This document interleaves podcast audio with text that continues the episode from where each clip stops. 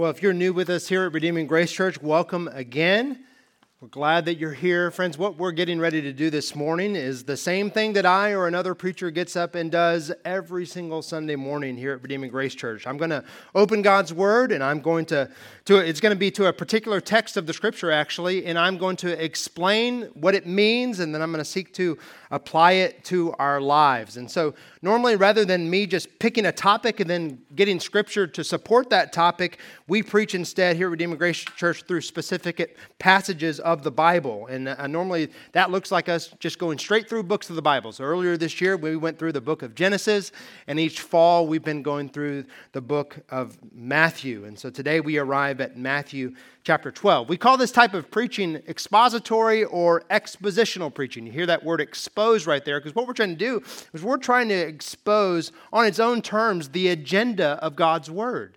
Because we believe and when we do that, we hear the Lord speaking to us. That is indeed His agenda. And so this morning, our expositional series has brought us to Matthew chapter 12. So please turn there your Bibles.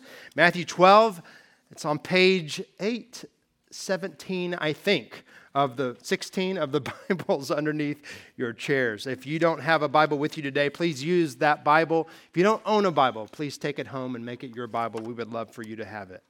Friends, if we've, as we've gone through Matthew, uh, we've observed that Jesus, throughout the first year of his ministry, was renowned, wasn't he, among the people of Galilee for the mighty works that he did and the authoritative teaching that he gave.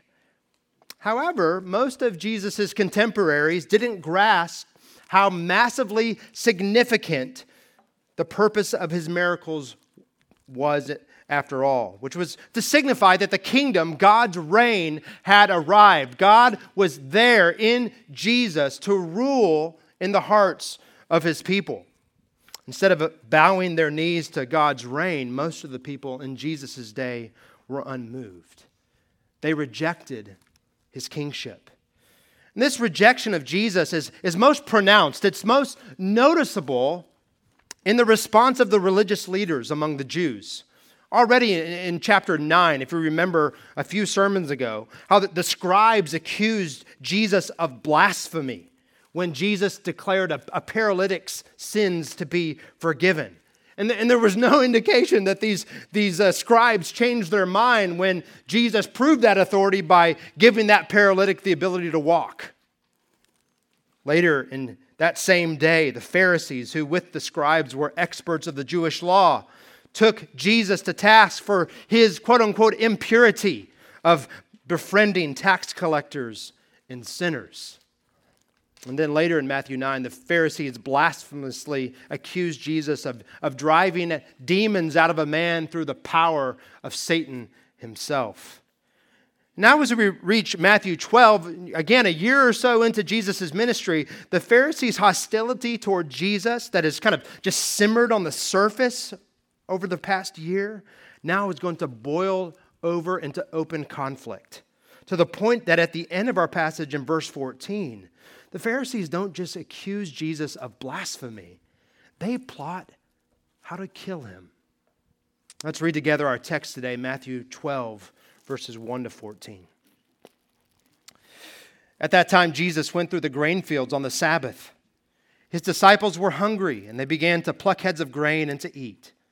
But when the Pharisees saw it, they said to him, Look, your disciples are doing what is, what is not lawful to do on the Sabbath. He said to them, Have you not read what David did when he was hungry? And those who were with him, how he entered the house of God and ate the bread of the presence, which it was not lawful for him to eat, nor for those who were with him, but only for the priests? Or have you not read in the law how on the Sabbath the, the priests in the temple profane the, the Sabbath and are guiltless? I tell you, something greater than the temple is here. And if you had known what this means, I desire mercy and not sacrifice, you would not have condemned the guiltless. For the Son of Man is Lord of the Sabbath. He went on from there and entered their synagogue, and a man was there with a withered hand. And they asked him, Is it lawful to heal on the Sabbath? So that they might accuse him. He said to them, Which one of you who has a sheep, if it falls into a pit on the Sabbath, will not take hold of it and lift it out? Of how much more value is a man than a sheep? So it is lawful to do good on the Sabbath. Then he said to the man, Stretch out your hand. And the man stretched it out, and it was restored, healthy like the other. But the Pharisees went out and conspired against him, how to destroy him. This is the word of the Lord. Friends, I think the main idea of this text, which I, I trust will be the main idea of this sermon, is this. The main idea of Matthew 12, 1 to 14. Obeying God is not a, about rigidly keeping a list of rules, but about exalting the superiority of Jesus and reflecting his mercy. Obeying God and even re- religious observance isn't about rigidly keeping a list of rules, but instead it's about exalting the superiority, the supremacy, the, the preeminence of Jesus and reflecting his mercy. Two points today that reflect the sections of this text the superiority of Jesus in verses 1 to 8, and the mercy of Jesus in verses 9 to 14. Brothers and sisters, I pray that today we will together understand even more something of the greatness and kindness of Jesus, and that by beholding him, we would begin to reflect his mercy to others. Let's look at this first point the superiority of Jesus. Well, in case you didn't notice, this passage centers on the Sabbath. It's mentioned eight times in 14 verses, probably difficult to miss. Jesus and his disciples happened to be walking through a grain field on the Sabbath. And, and since his disciples were hungry, they began to, to pluck and eat the heads of the grain. It's the agrarian equivalent of you know, stopping at a drive through or grazing at a supermarket. This field couldn't have been far off the beaten path because verse 2 says that the Pharisees, the religious leaders, saw what Jesus and his disciples did, and they levied a charge against them that they had broken the Mosaic law. Now, if you and I had seen someone doing this, say in the field across South Bullard Avenue over there, if that were a wheat field or a barley field or cornfield or whatever, we might accuse that person of, of what? Of stealing. They're taking what doesn't belong to them. But, friends, if you were to travel to other parts of the world, even today, especially cultures in an agrarian society where people kind of live hand to mouth, what Jesus and his disciples did was and still is very much an accepted practice. It's not stealing in those cultures to take a handful of grain or a piece of fruit as long as you don't do any serious harvesting. The Pharisees didn't accuse Jesus and his disciples of, of breaking the eighth commandment, you shall not steal. They accused him of breaking the fourth commandment, remember the Sabbath day to keep it holy. Now, I'm guessing that when we start talking about the observance of the Sabbath, it feels like the ancient and distant world of the Bible gets a little bit more ancient and distant, right? Because unless you've practiced Judaism at some point in your life, or perhaps we're a Seventh day Adventist, the whole concept of the Sabbath day feels awfully foreign. But here at the outset, let me encourage us to guard against the, the type of thinking that this passage, because it is a bit remote, must not have anything to do with me today, because we don't observe the Sabbath after all. We're here on Sunday. We're going to have to peel back some layers first, friends, before making application. In fact, the beginning of this sermon is going to be explanation heavy. But I want you to understand here from the outset that this passage is very much applicable to us as Christians today.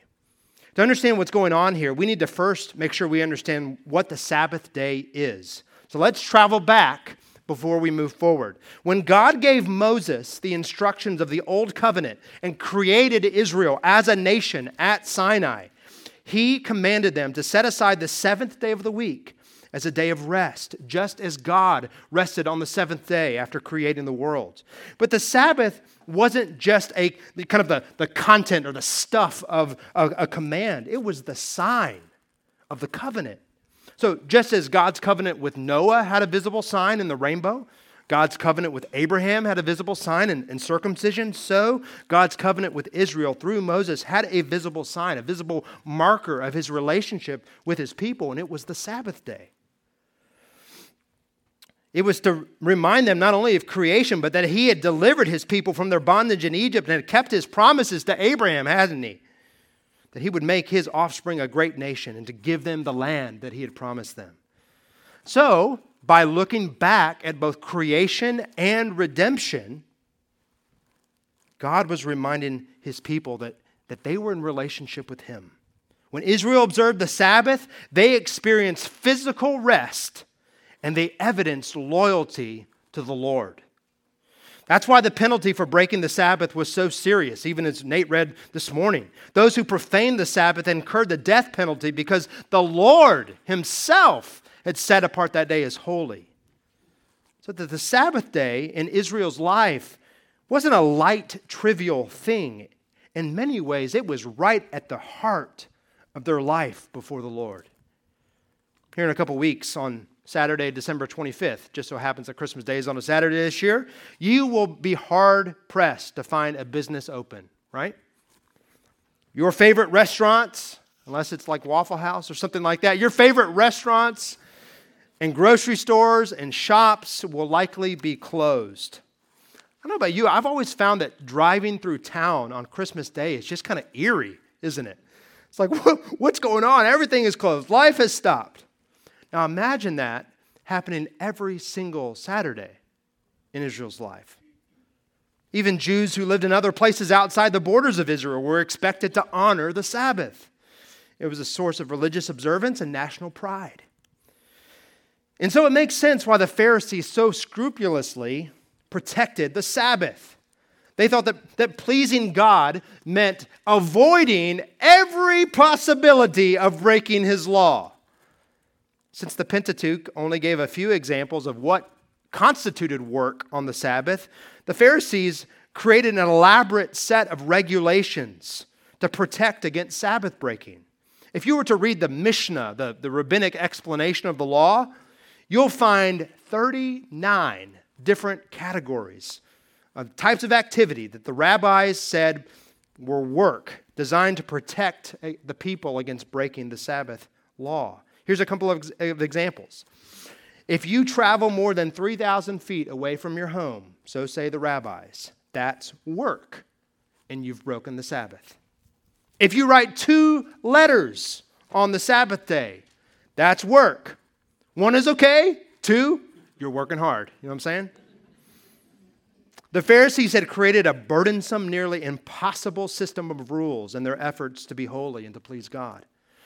Now, to, relating to what Jesus' disciples did there on that Sabbath day, the Old Testament itself in Exodus 34 21 says that harvesting on the Sabbath is forbidden.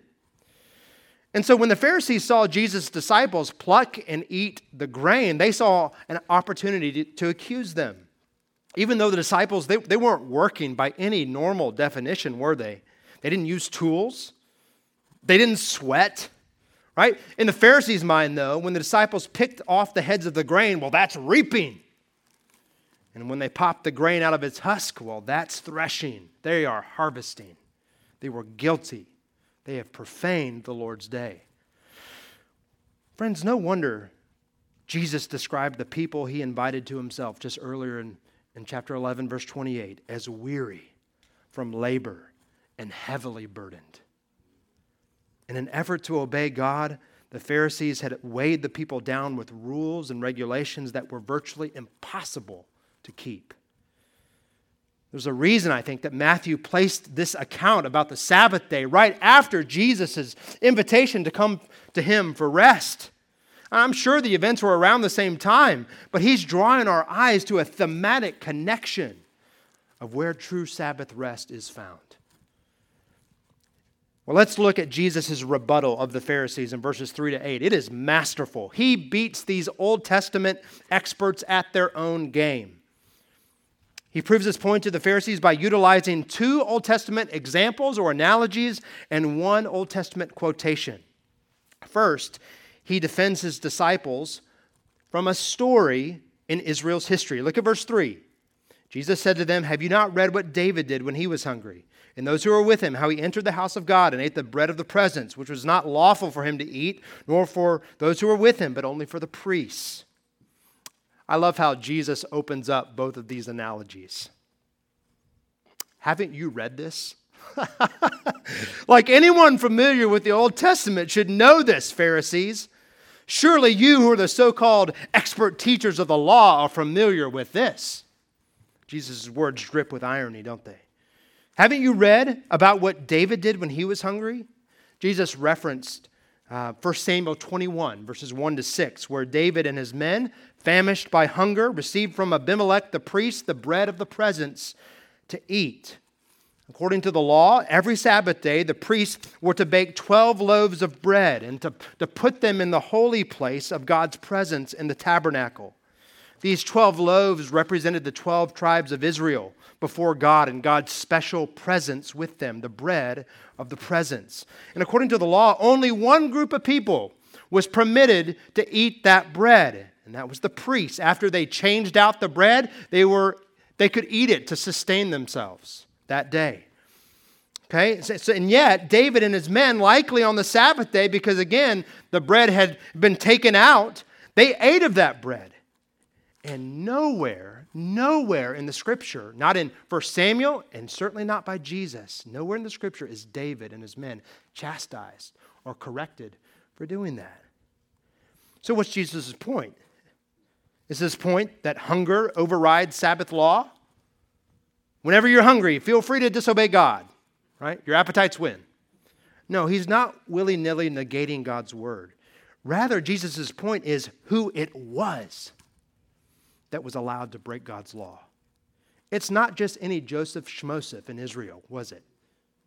This is the anointed one, the anointed one who was destined to be king of God's people. Abimelech gave David and his men the bread. Uh, only allowed for the, for the priests because he knew that David and his men were on a journey sanctioned by God as they fled from the wrath of Saul. That was what was going on there. Saul was trying to kill God's anointed one. Abimelech knew that, and he gave the bread to David and his men. So, what's Jesus' point then? If King David was allowed this exception, how much more David's greater son? It's an argument from the lesser to the greater, isn't it? Although he doesn't say it explicitly here, it's if Jesus is saying something greater than David is here. The one whom God promised David would sit on his throne forever is here. The Messiah has arrived. So if David and his companions were given a divine exception to break God's law, then surely the Messiah's friends should be granted a release from your rabbinic list of do's and don'ts. Now, that first analogy is stunning enough, but Jesus' second example is even more so. Look at verses 5 and 6, where Jesus shifts from Israel's history to the law itself. Or have you not read in the law how on the Sabbath the priests in the temple profane the Sabbath and are guiltless? I tell you something greater than the temple is here. What an argument. I mean, Jesus points out to the Pharisees that ever since the giving of the covenant, the priests have worked on the Sabbath. They've profaned it, as it were, and yet are not guilty. They're guiltless. Why? Because God instructed them in the covenant to work on the Sabbath. They were obeying the Lord. Numbers 28, 9, and 10 says that, that each Sabbath, two lambs were to be sacrificed in worship to the Lord, along with a grain offering and a drink offering. And of course, that's in addition to preparing the bread of the presence that we already talked about. So, friends, who was it that on the Sabbath day butchered the lambs and prepared the wood and gathered the kindling and lit the sacrifice and cleaned it up? It was the priests. Who was it that prepared the the grain offering and the drink offering and baked the bread of the presence. It was the priests. They worked hard on the Sabbath and yet honored God in their work since He had sanctioned them to do that work on that day. Now, notice Jesus' lesser to greater argument again. Here it's explicit. Something greater than the temple is here. Can you imagine the look on the Pharisees' faces when he said that? Oh, man. Greater than the temple? Who but God is greater than the temple? Who indeed? The temple, like the tabernacle that preceded it, was where God's special presence dwelt among his people. It was at the temple that the priests made daily sacrifices and where the high priest entered the Holy of Holies once a year to make atonement for the sins of his people, of God's people. At the temple, it's like heaven came down to earth, wasn't it? Yet Jesus says something greater then the temple is here.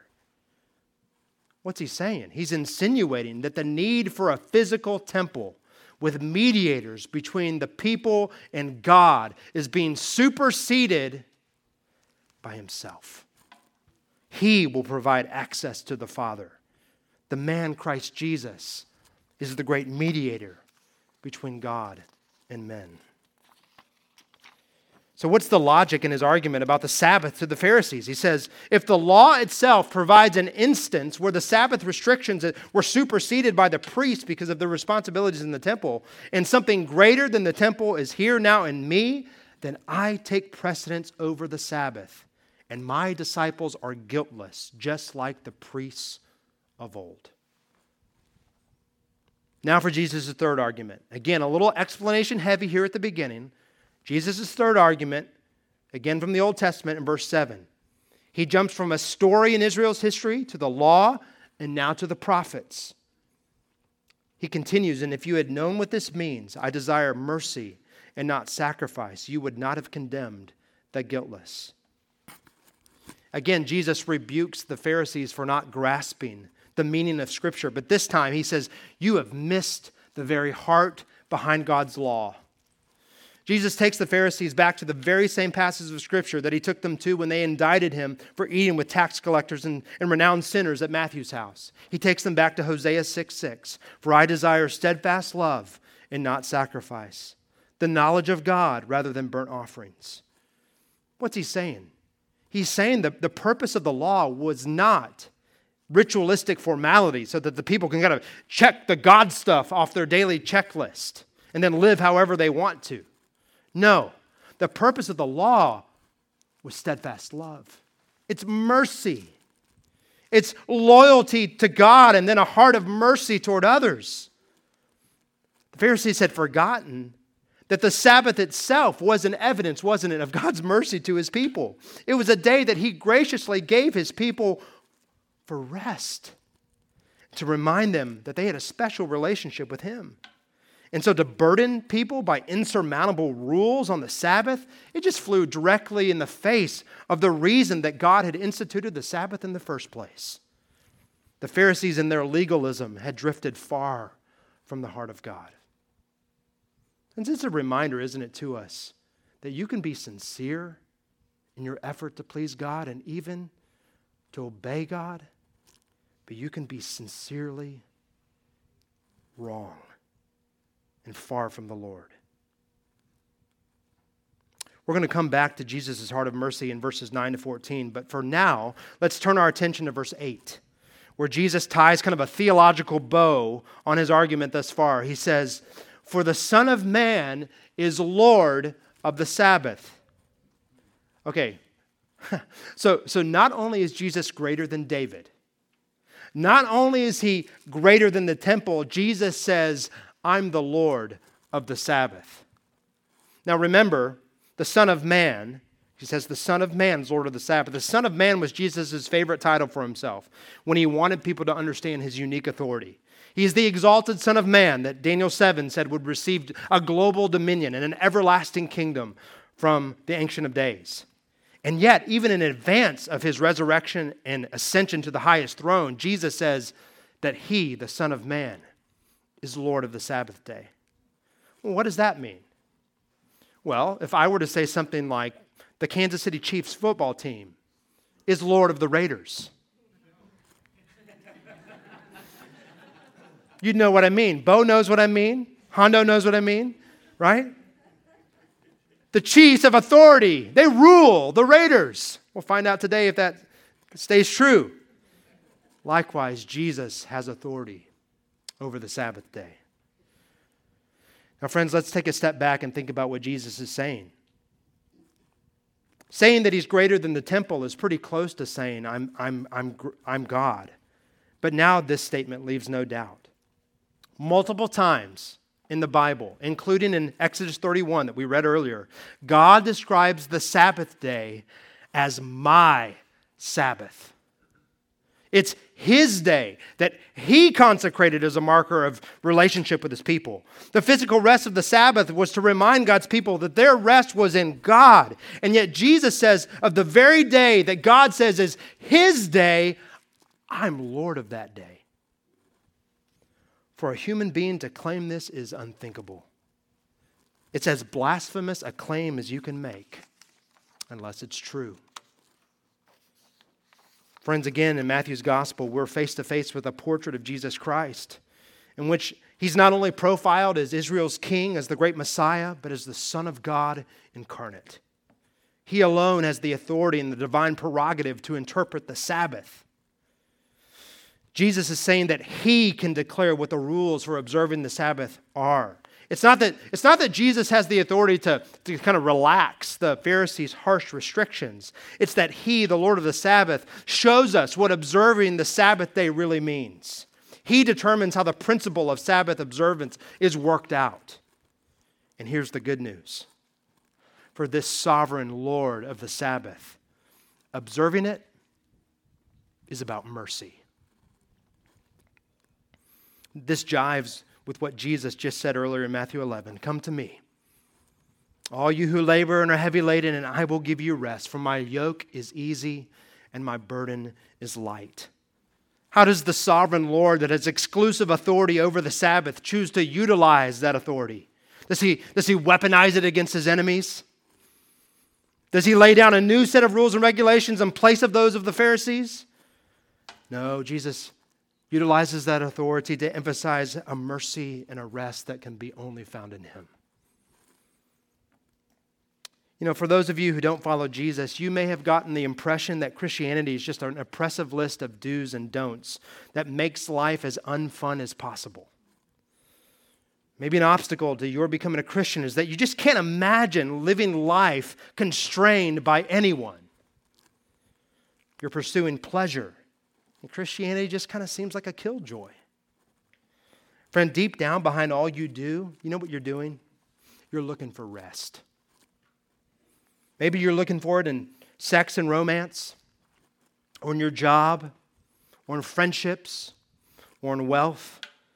You strive at, at something, anything, to justify your existence. Something that says you can finally be at peace something that will give your life happiness and meaning and satisfaction.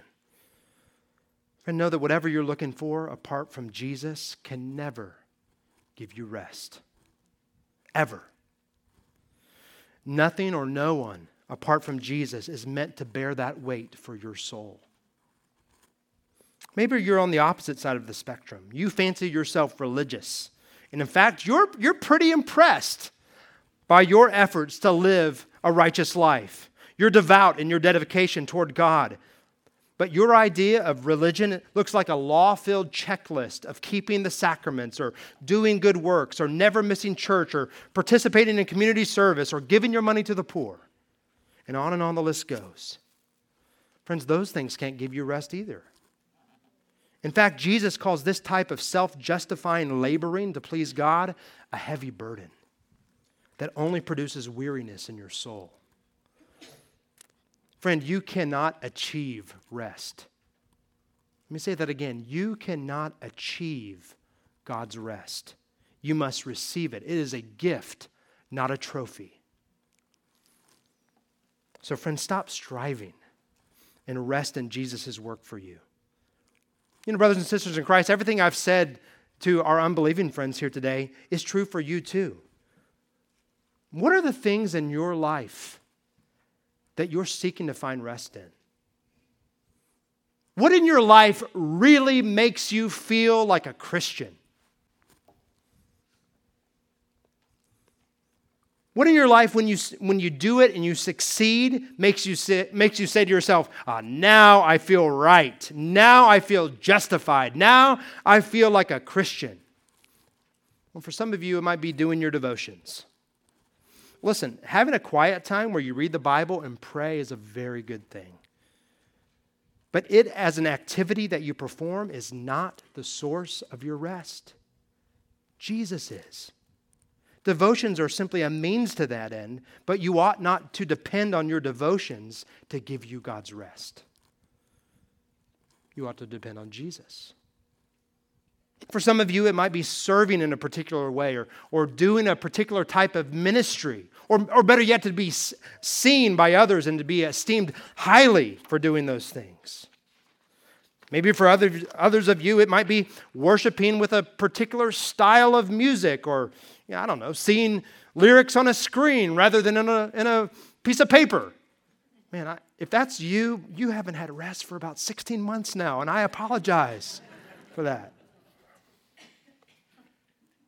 In all seriousness, what is it in your life that makes you say, I do or have this, so now my soul can rest?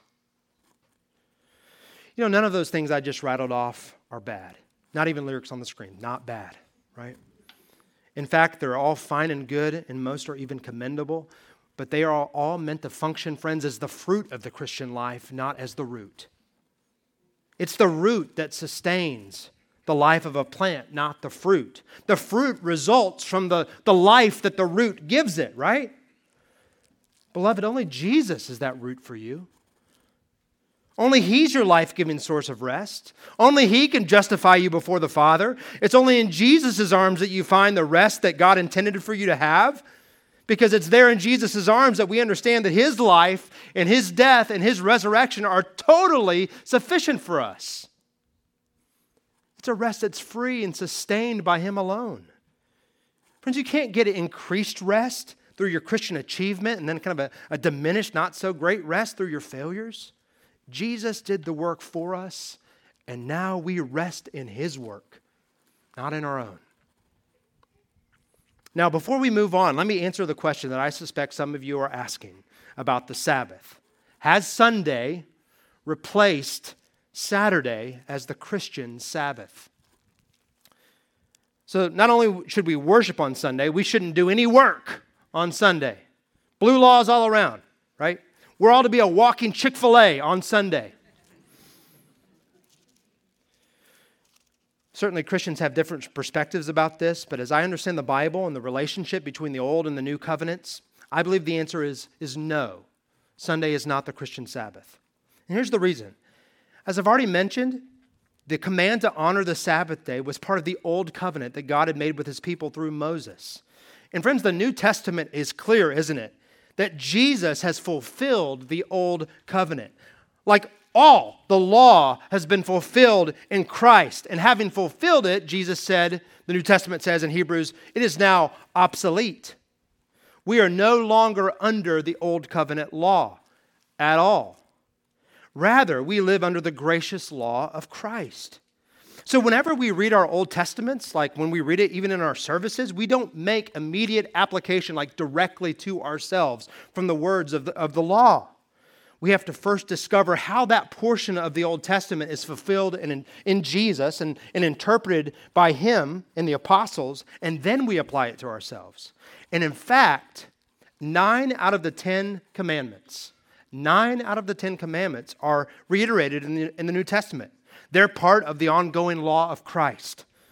But guess which one of the ten is never once commanded in the New Testament for us as his new covenant people?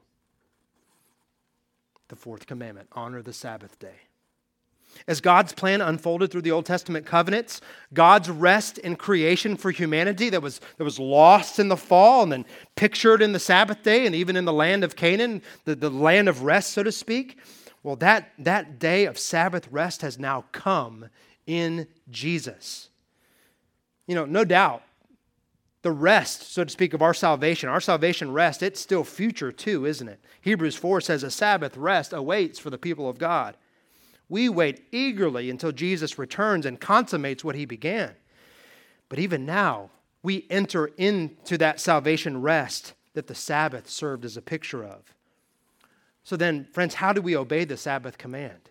How do we honor the Sabbath day? Here's what we do we cease from our own works. We place our trust in Christ and we rest in Him as God's new covenant people as we re- await His glorious return. So, does this mean there's no day of worship set aside under the new covenant? Well, no, there's plenty of evidence, isn't there, that the new covenant in the New, in the new Testament, that the first day of the week Resurrection Sunday is viewed as what? As the Lord's Day. However, there are no specific regulations about the Lord Day, Lord's Day other than the exhortation for what? For God's people to gather in the church with God's people on the first day of the week and then to do certain things in our gatherings. Listen, it might be profitable to take a day off from work each week. It might be beneficial and, and, encouraging to a store's employees that it shuts down on Sundays so that the employees can go to church. That's great. But Sunday is not the Christian Sabbath. Under the Old Covenant, the Sabbath functioned in a specific way for Israel. And guess what? Under the New Covenant, the Lord's Day highlights what the Sabbath pointed forward to the greater salvation rest that has come in our Savior Jesus Christ. Let's look at the second point the mercy of Jesus. We not only see his superiority, we see his mercy. Being that it was the Sabbath, Jesus and his disciples traveled from the field to the synagogue, the place where the Jews gathered to hear God's word taught. Uh, verse 10 says that one of the attendees of that service that day had a withered hand. That is, the muscles of his hand were, were atrophied and deformed by some sort of, of malady. And friend, notice what the Pharisees did. They obviously knew that Jesus had the authority to heal that man. They had seen him do things like that. And now, as they saw Jesus in the presence of this man, they, they tried to seize upon an opportunity to trap him. Is it lawful to heal on the Sabbath? You see, under the rabbinic re- regulations that we've discussed so far, healing and medical care were not allowed unless it was to save a person's life or when it couldn't be avoided. Kind of, you know, for instance, like when a w- woman has to give birth. Can't, can't plan it, you know, right? Can't help it when it comes. You can, you can help her give birth, okay? That's fine. But here, the man with a withered hand wasn't in mortal peril, he was simply in need. And the Pharisees, the rabbis who taught people God's word, cared more about scrupulous observance of their regulations and trapping Jesus than they did about the condition of the man in front of them. He was just a pawn in their plot. Friends, this story highlights a truth. It's as true today as it was then. Legalistic people are unloving people. Those who create extra biblical rules and regulations and then insist that others live by them like they are are profoundly unmerciful. And most of the time, they don't even see it. They're blind to their own self centeredness. In fact, legalistic people often think they're being loving by hoisting their self made standards upon others and then expecting others to meet those standards like they have. But when others don't meet the standards, what happens? The legalists look down in pride. If only they were as holy as I. Oh, friends, guard yourself against this type of mentality. Guard yourself against a so called holiness that is more interested in comparison than mercy. That type of holiness does not come from Jesus. Look at Jesus' response in verse 11 to the Pharisees' trapping question. He said to them, Which one of you who has a sheep, if it falls in a pit on the Sabbath, will not take hold of it and lift it out? Of, oh, of how much more value is a man than a sheep? So it is lawful to do good on the Sabbath. Again, a masterful response from Jesus, isn't it?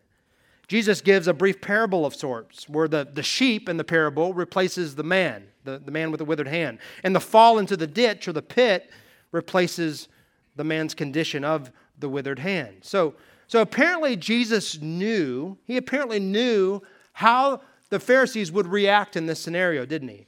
The Jews showed great care for animals and would take whatever action was necessary to help them if they were in danger, and rightly so. The Pharisees, you know, they, they could, in this scenario, I guess, just kind of leave the sheep in the pit until the Sabbath day have passed and, you know, hope it's still alive and bring it back out, not so they don't do any work. But Jesus knew that's not what they'd do they'd help the animal in distress. And so if the Pharisees would work to do good to an animal on the Sabbath, but not to a person in need, then they had contradicted their own exposition of the law, hadn't they? Jesus' argument isn't just one of common sense, friends. He's making a profoundly theological claim here. People are of much more value than animals. Friends, you do not have to take a seminary ethics class to understand this. This is, this is Biblical Ethics 101. Christians have, have always understood that human beings have intrinsic worth and value because our souls are stamped with the image of our Creator. We are reflections of God Himself. To us, human life is invaluable, there's no price tag on it. God created us in His image in a way that He did not with the animals. So it's, it's not as though animals have no value, they're created too, but their value pales in comparison to the inestimable, inestimable value of human beings. So, friends, this is why we Christians should despise all forms of wickedness that devalue human life. All forms of wickedness that devalue human life. That's why we hate racism. The devaluing of another image bearer because of their skin color, color or ethnic background. Friends, this is why we ought to pray for those, even from other religious backgrounds, that have atrocities committed against them, like the, the Uyghur Muslims right now in China. That's why Christians believe abortion, the devaluing of preborn life, to be heinous. We don't understand a, a developing baby to be a clump of cells that the mother can either dispose of or keep, but rather as a tiny reflection of his or her creator. And in fact, you kind of know when a society is warped in wickedness, when it works harder to protect the life of animals than it does the life of humans created in God's image. Friends, Jesus' point to the Pharisees is that the Sabbath rest that God intends for his people is not about what you can't do, but profoundly about what you should do in displaying mercy to others. As we enter the rest that God intends for us by trusting in Christ and loving God with all of our hearts, we reflect the intention of the Sabbath by den- then demonstrating that love to other people. Beloved, let's make sure that the version of Christianity that we portray here at Redeeming Grace, when people come into these doors and they see the body of Redeeming Grace Church, let's make sure that we as a church are not reflecting a, a haughty, holier than thou religiosity or a self centered, what's in it for me ism, but rather that we reflect the gentleness and lowliness of Jesus Christ. After all, that's how he's treated us gently and humbly. As we live in the gospel of Jesus and as the Spirit works in us, I pray that He'll increasingly give us an outward facing, Christ shaped tenderness and kindness and mercy. Let's be known as a church that comes alongside the broken and, and lifts up the fallen and strengthens the weak and helps the needy and shares the good news of how others can find the rest that we have found in Jesus. Let's be known as a church that is radically others focused. Look at verse 13. Then he said to the man, Stretch out your hand.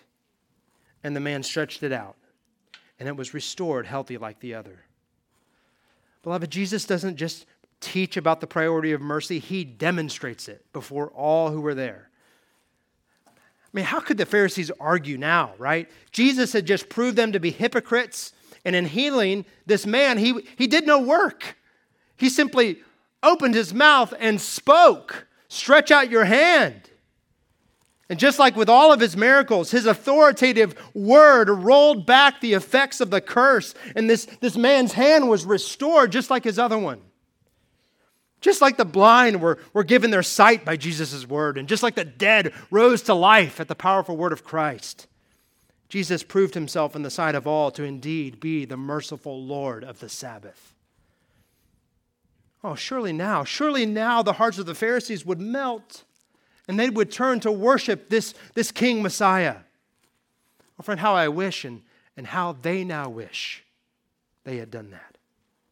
Instead, the opposite happened. They hardened their heart. In verse 14 says that the Pharisees went out and conspired against him how to destroy him on the Sabbath. Apparently, while picking heads of grain constitutes work, planning a good murder does not.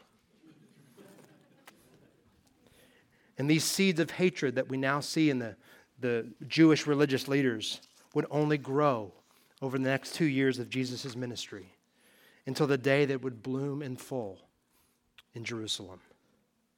They would finally succeed in destroying Jesus.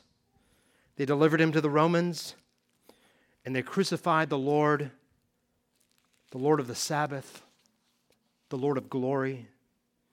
They crucified him as if he were a criminal. And yet, even in his death, and especially in his death, Jesus displayed the mercy that was the point of the law all along. He told the Pharisees that God desires mercy and not sacrifice. And on Golgotha's hill, Jesus willingly gave himself as a sacrifice for rebellious sinners so that he might pour out God's mercy upon us and that bring us into God's rest. On the cross, Jesus satisfied the law's demand for justice by paying that price for all who would turn from their sin and trust in him. He made peace, he made rest through the blood of the cross. And because he was innocent, the Father vindicated our Lord by raising him up on the third day, so that all who are united to Jesus by faith, we follow his lead into the eternal rest that God designed us to have from the beginning. Friends, how remarkable this merciful and tender Savior is. How incomparable the love of God in Christ towards sinners like you and me. May God give us grace not only to rejoice in this love in this Christmas season, may God give us grace to reflect it in our own heart of mercy toward others. Let's pray.